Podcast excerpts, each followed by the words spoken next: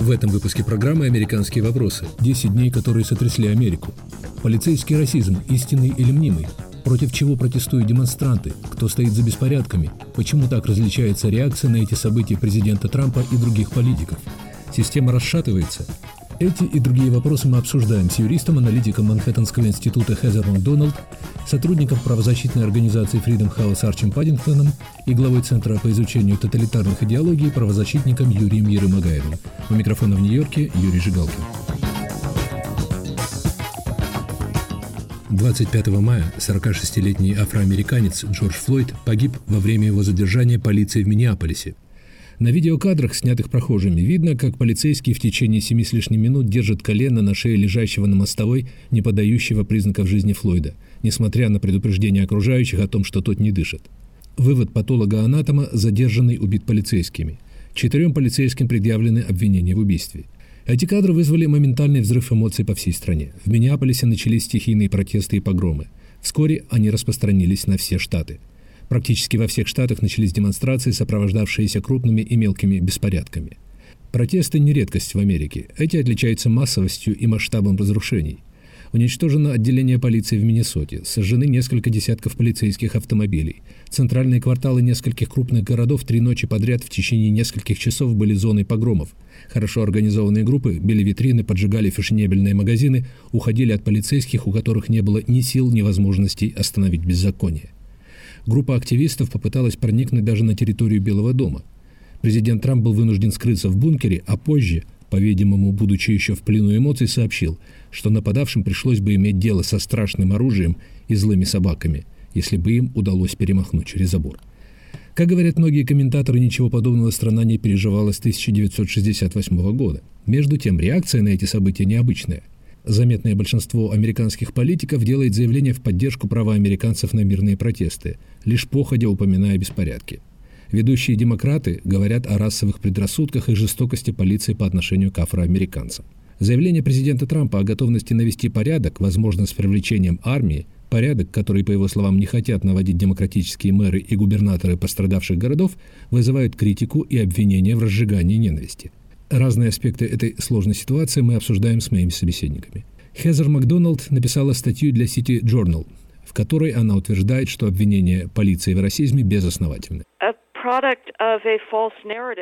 Я думаю, что это продукт фальшивых представлений, которые набирали силу, особенно в последние десятилетия, состоящие в том, что расизм — это системное явление в американском уголовном правосудии и особенно в органах правопорядка, полиции. Такие настроения заметно распространены в студенческой среде. Для молодежи участие в протестах означает противостояние несправедливости, которую в данном случае символизирует полиция. Гигантская доля негодования обращена на полицию, символы закона, и это крайне опасное явление, угрожающее нашему обществу.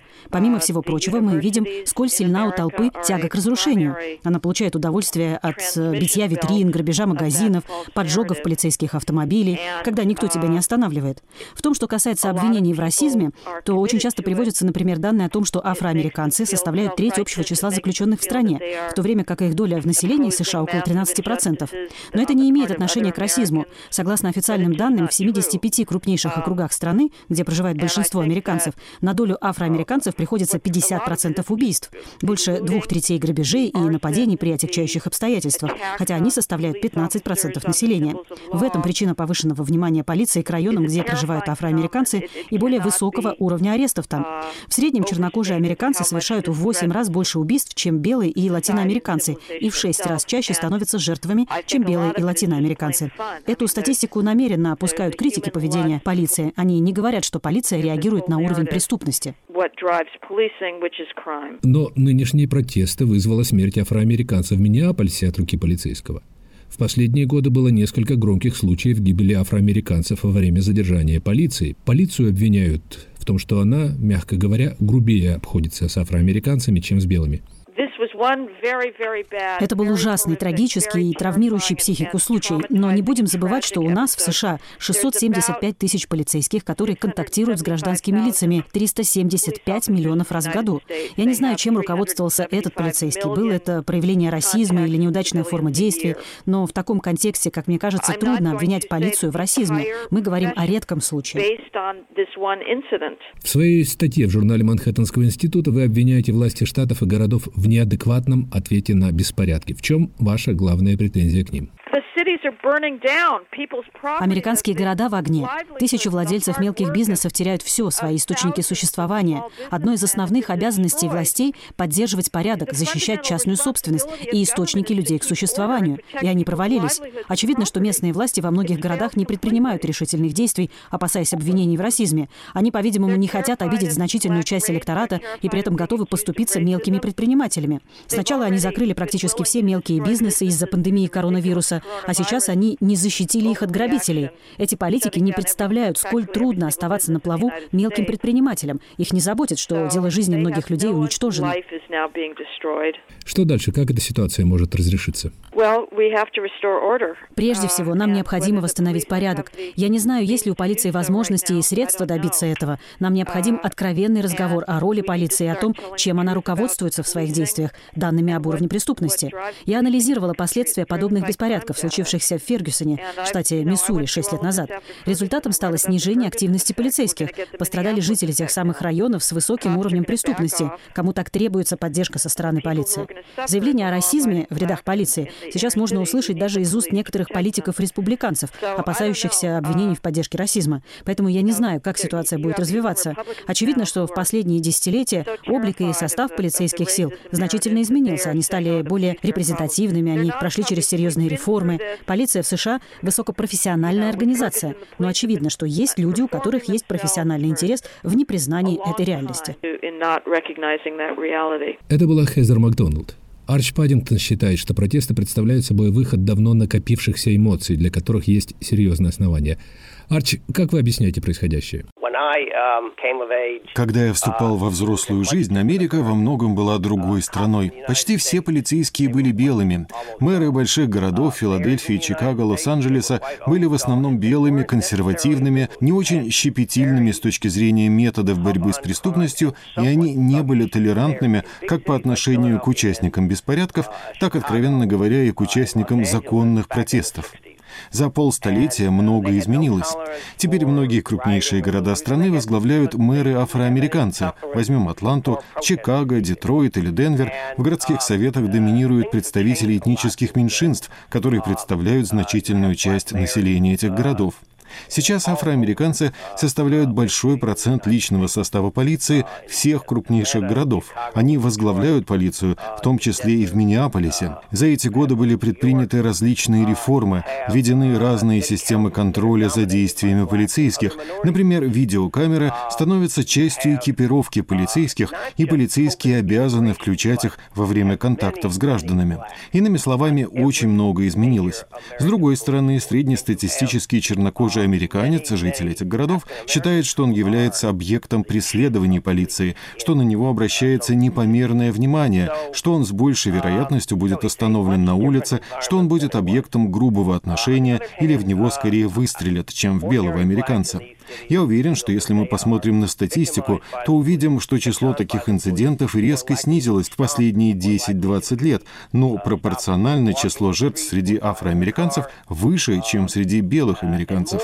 Есть еще один очень важный фактор, формирующий такие настроения – видеокамеры смартфонов. Гибель Джорджа Флойда, зафиксированная видеокамерой, предоставила наглядное подтверждение обвинений полицейских в жестоком обращении с афроамериканцами.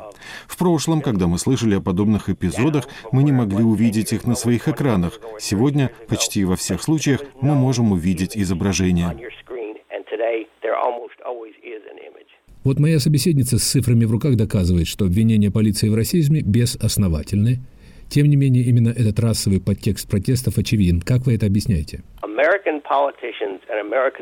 Американские политики и американцы прекрасно осознают, что расовое неравенство остается серьезнейшей проблемой для американского общества. Если отвлечься от отношения полиции к меньшинствам и посмотреть на данные об уровне образования, доступа к жилью, занятости, уровне жизни, во всех этих категориях афроамериканцы отстают от всех других групп населения.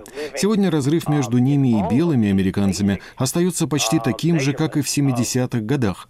Подавляющее большинство американцев осознает, что это ненормальная ситуация, которая сохраняется в течение 50 лет после принятия законов, направленных на искоренение расового неравенства. Мы можем долго дебатировать о причинах этого явления, но факт состоит в том, что определенные аспекты нашей рыночной системы поощряют это расовое неравенство. В некоторых случаях этому способствует практика правоприменения. Это ясно, и именно это вызывает повышенную чувствительность в обществе к вопросу расовых отношений. Если за этими протестами последуют шаги по пересмотру полицейской тактики, в которой слишком заметен акцент на использование силы, применение оружия, если мы ускорим реформы, которые приведут к снижению наказаний за сравнительно мелкие преступления, мы будем отправлять меньше людей в тюрьмы. Это будет важным результатом протестов. Очень заметно, что практически никто из крупных политиков-демократов не выступил с резким осуждением насилия. Трамп выступил, но Трампа осуждают за то, что полиция, допустим, насильно изгнала с площади, по которой должен был пройти Трамп, протестующих. Как вы объясняете такую реакцию? В общем, была заметна неуверенность в рядах политиков относительно выбора позиции. Многие из них не готовы в полный голос выступить с осуждением беспорядков, грабежей, поддерживая право американцев на мирные протесты. Однако очень любопытно, что самые решительные слова осуждения раздались из уст афроамериканцев, мэров Детройта, Атланты, Чикаго, Денвера. В том, что касается президента Трампа, то его поведение резко отличается от образца поведения, установленного его предшественниками. Президенты в таких ситуациях всегда пытаются успокоить страсти. Трамп – первый из президентов, действующий наоборот. Он делает заявления, которые можно интерпретировать как угрозу стрельбы по протестующим. Он грозит ввести войска в города, против чего выступил даже его министр обороны. По-видимому, он пытается использовать этот кризис, чтобы увеличить свои предвыборные шансы, но, на мой взгляд, он их уничтожает. У него была сейчас возможность выступить в роли лидера, объединяющего страну страну. Ему представилась такая возможность во время кризиса, связанного с коронавирусом, но он упустил ее. Эти события вызвали немало тревожных комментариев, особенно это заметно в консервативных СМИ о жизни стойкости американской системы. Этих комментаторов в основном беспокоит неготовность, как они считают, власти, правительства защитить людей от анархии, готовность уступить диктату толпы. Какие чувства у вас вызывают эти события? Еще недавно я бы сказал, что мы непременно преодолеем эти проблемы, разрешим нашу расовую дилемму путем дискуссий, законотворчества, реформирования. Но меня беспокоят признаки угасания американской системы, заметные в последние годы. Меня тревожит, например, что в последние 20 лет у нас дважды побеждали на президентских выборах кандидаты, которые набирали меньше голосов, чем их оппоненты. Последний пример — Дональд Трамп. Очевидно, что наше общество сейчас подвержено влиянию дезинформации, неверной информации, различных конспирологических теорий и прочей бессмыслицы, чем когда-либо прежде. Возьмем хотя бы движение против вакцинации. Мы видим значительный уровень враждебности по отношению к федеральному правительству. Уровень доверия к общественным институтам, Конгрессу, президенту, судебной власти, прессе очень невысок. В 1968 году, когда страну потрясали протесты и беспорядки, когда было масштабное антивоенное движение, в обществе сохранялся высокий уровень доверия к власти. Сегодня это не так, и это очень серьезная вещь. Это был Арч Паддингтон.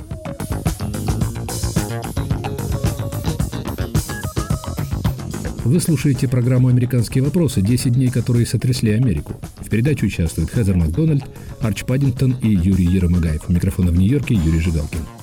Юрий Еромагаев, вот две точки зрения. Обвинение полиции в расизме безосновательно, и протесты – это отражение реальных проблем, с которыми сталкиваются афроамериканцы. Как вы объясняете происходящее? Давайте скажем сначала о двух главных событиях, которые я вижу во всем этом. Первое такое главное событие – это гибель 48-летнего Джорджа Флойда в Миннесоте, которая была вызвана неоправданно жестокими действиями полиции при его задержании. Все четверо полицейских обвинены и арестованы. Один из них, который, собственно, и вызвал его гибель – ну, можно сказать, это уже убийство, и он обвиняется именно в убийстве. Это первое событие. Второе событие, которое я считаю совсем не менее важным, это атака на центры многих американских городов, военизированными террористическими группами, которые наводят страх на жителей этих городов. Я говорю о всех главных городах Америки, о Нью-Йорке, Лос-Анджелесе, Вашингтоне, которые разрушают и жгут полицейские машины, другие машины, разрушают магазины и бизнесы. Причем часто это происходит в центре многих городов, это часто черные районы, где они фактически в первую очередь наносят урон черному населению, их бизнесам. То есть мы говорим, с одной стороны, об одном преступлении, очень жестоком и очень важном со стороны полиции в Миннесоте. С другой стороны, параллельно мы говорим о сотнях преступлений, совершенными вот этими военизированными террористическими группами по всем городам. И третье, параллельно с этим происходят вот эти вот массовые протесты, многотысячные демонстрации в сотнях американских городов, которые все протестуют против первого преступления. Но что характерно, никто из них не говорит обо всех остальных преступлениях, которые совершают эти воинственные организации. Юрий, это не совсем так, ведь есть сообщения о том, что протестующие пытались остановить грабителей, защищали, например, от них магазины, кафе. Часть действительно ведет, как вы говорите, часть поддерживает даже этих воинствующих людей. Но я никогда не видел никаких лозунгов и выступлений со стороны всех этих демонстрантов против этих воинствующих групп. Эти воинствующие группы воспользовались этими демонстрантами. Это совершенно другие люди. Многие из них принадлежат к американским организациям. В частности, есть факты, указывающие на то, что они принадлежат многие к организации Антифа, так называемой коммунистической левоанархической организации, которые приезжают из других городов, которые используют эту ситуацию для своих целей, которым совершенно безразлична судьба убитого Джорджа Флойда, ибо, так сказать, они могут пройти по костям таких сотен Джорджа Флойда, у которых совершенно другие цели. И прямая цель – это просто свержение американского строя, это цели, которые они декларируют. И это одна из главных проблем, которая сейчас существует в данный момент – в Вашингтоне эти люди просто уже окружили и пошли на Белый дом и начали уже срывать э, ворота с Белого дома, что нам, людям с сознанием советского прошлого, очень напоминает взятие Зимнего дворца. Остается только было вести Аврору в потомок и шестидюймовки выстрелить, дать сигнал как бы к окончательной атаке. Э, несколько дней назад, когда все это происходило, наша секретная служба Э, увела Трампа, президента Америки, в бункер в Белого дома, опасаясь просто за его безопасность. Это очень серьезные конкретные события, о которых многие не хотят и не любят говорить. Это крупнейшие за последние годы подобные протесты. Почему, как вы считаете, они выросли до таких масштабов? Против чего протестуют эти демонстранты? Началось все с этого убийства Джорджа Флойда. Я его называю сейчас убийством, хотя не доказано еще. Дальше, в соответствии с этим, возникает связанный совершенно прямо вопрос о злоупотреблении властью полиции. Вполне закономерный вопрос. Я считаю, что он существует в Америке. Я его частично даже на себе испытывал, как и многие, в гораздо меньшем масштабе. От этой проблемы к проблеме расизма. От того, что Джордж Флойд был чернокожим человеком, совершенно не следует – что злоупотребление полиции э, связано с расизмом. Я дам простую статистику. В прошлом году было совершено несколько миллионов задержаний и арестов американской полиции по всей стране. Была часть перестрелок. 41 человек был убит полицией при этих задержаниях. Из этих 41 безоружных человека было 9 чернокожих людей 23 белых человека. Если это соотнести пропорционально количеству в конечном итоге арестованных и осужденных людей, то никакого крена в сторону чернокожих в этих злоупотреблениях нет. Опять же, я считаю, что злоупотребление полиции – это проблема, что 41 безоружный человек убитый полицией при арестом – это недопустимая вещь. Но я говорю, что это никак не связано с расизмом. Поэтому распространение дальнейшее этого протеста на тему расизма, а далее еще на тему социально-экономического неравенства, а далее еще на тему, какой плохой президент Трамп, что все это присутствует во всех этих протестах, это уже не имеет никакого прямого отношения к гибели Джорджа Флойда. Это уже начинает носить политический характер – что за этими демонстрациями есть какие-то политические силы, которые хотят этого продолжения. Что эти силы хотят, чтобы тема расизма стала снова подниматься и муссироваться. Это, конечно, ваша трактовка, но действительно бросается в глаза почти полное отсутствие осуждения беспорядков из уст ведущих политиков. Они поддерживают протестующих и говорят о социальных несправедливостях. Резкие и грубоватые заявления Трампа о готовности восстановить порядок очень выделяются на этом фоне. Я с вами согласен. Я не считаю, что Трамп был единственным человеком. Э, например, такие голоса я слышал от значительной части самих полицейских в этих городах. Но мэры многих городов приняли здесь позицию совершенно другую. Например, тот же Деблазио, он наоборот занял позицию, что не надо бороться против вот даже вооруженных и разрушительных действий, даже грозящих жизнью людей – и даже по его новым э, правилам, тех людей, которые просто ловят с поличными, когда они бросают коктейль Молотова или сжигают машины, или просто нападают на каких-то других людей, их арестовывают, но на следующий день их выпускают. То есть такова позиция Деблазио. Среди арестованных, кстати говоря, была дочь мэра де Блазио, которая находилась в группе протестующих. Эти протестующие блокировали скоростную дорогу в Нью-Йорке, и мэр выразил понимание действиям дочери. Ну да, опять же, как я уже сказал, что я хочу различать три группы, которые в этом участвуют. В этом участвует основная группа, которая осуществляет так называемый мирный законный протест, хотя вы сами привели мне пример, в общем-то, незаконного действия со стороны дочери Деблазио. Но параллельно с этим есть вот эти вот в основном коммунистические левоанархистские воинствующие группы, которые просто ставят своей целью создать конфронтацию конфликт, военные действия. И есть третья группа людей, на которых, кстати, обращается непропорционально большое внимание. Это те, кто потом вбегает в эти магазины, ворует, э, тащит и все прочее. Такие мелкие воришки, шпана и прочее.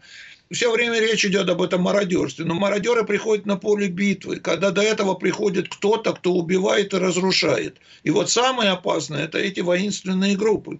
Они разрушают и говорят другим известную нам фразу «экспроприируйте экспроприаторов». В ночь с понедельника на вторник тактика этих групп в Нью-Йорке была очевидна. Они разгромили несколько десятков дорогих магазинов, переходили от одного к другому, в то время как полиция не успевала отвечать на звонки о новых погромах. Не успевала преследовать, потому что они достаточно хорошо организованы. Это группы террористов-боевиков, у которых есть хорошие коммуникации, у которых есть техническое оборудование, по словам самих же нью-йоркских полицейских из других городов, для того, чтобы перехватывать коммуникации полицейских и знать, куда полицейские приедут. Эти группы не надо недооценивать. Это очень серьезно, это такое боевое крыло американских коммунистов.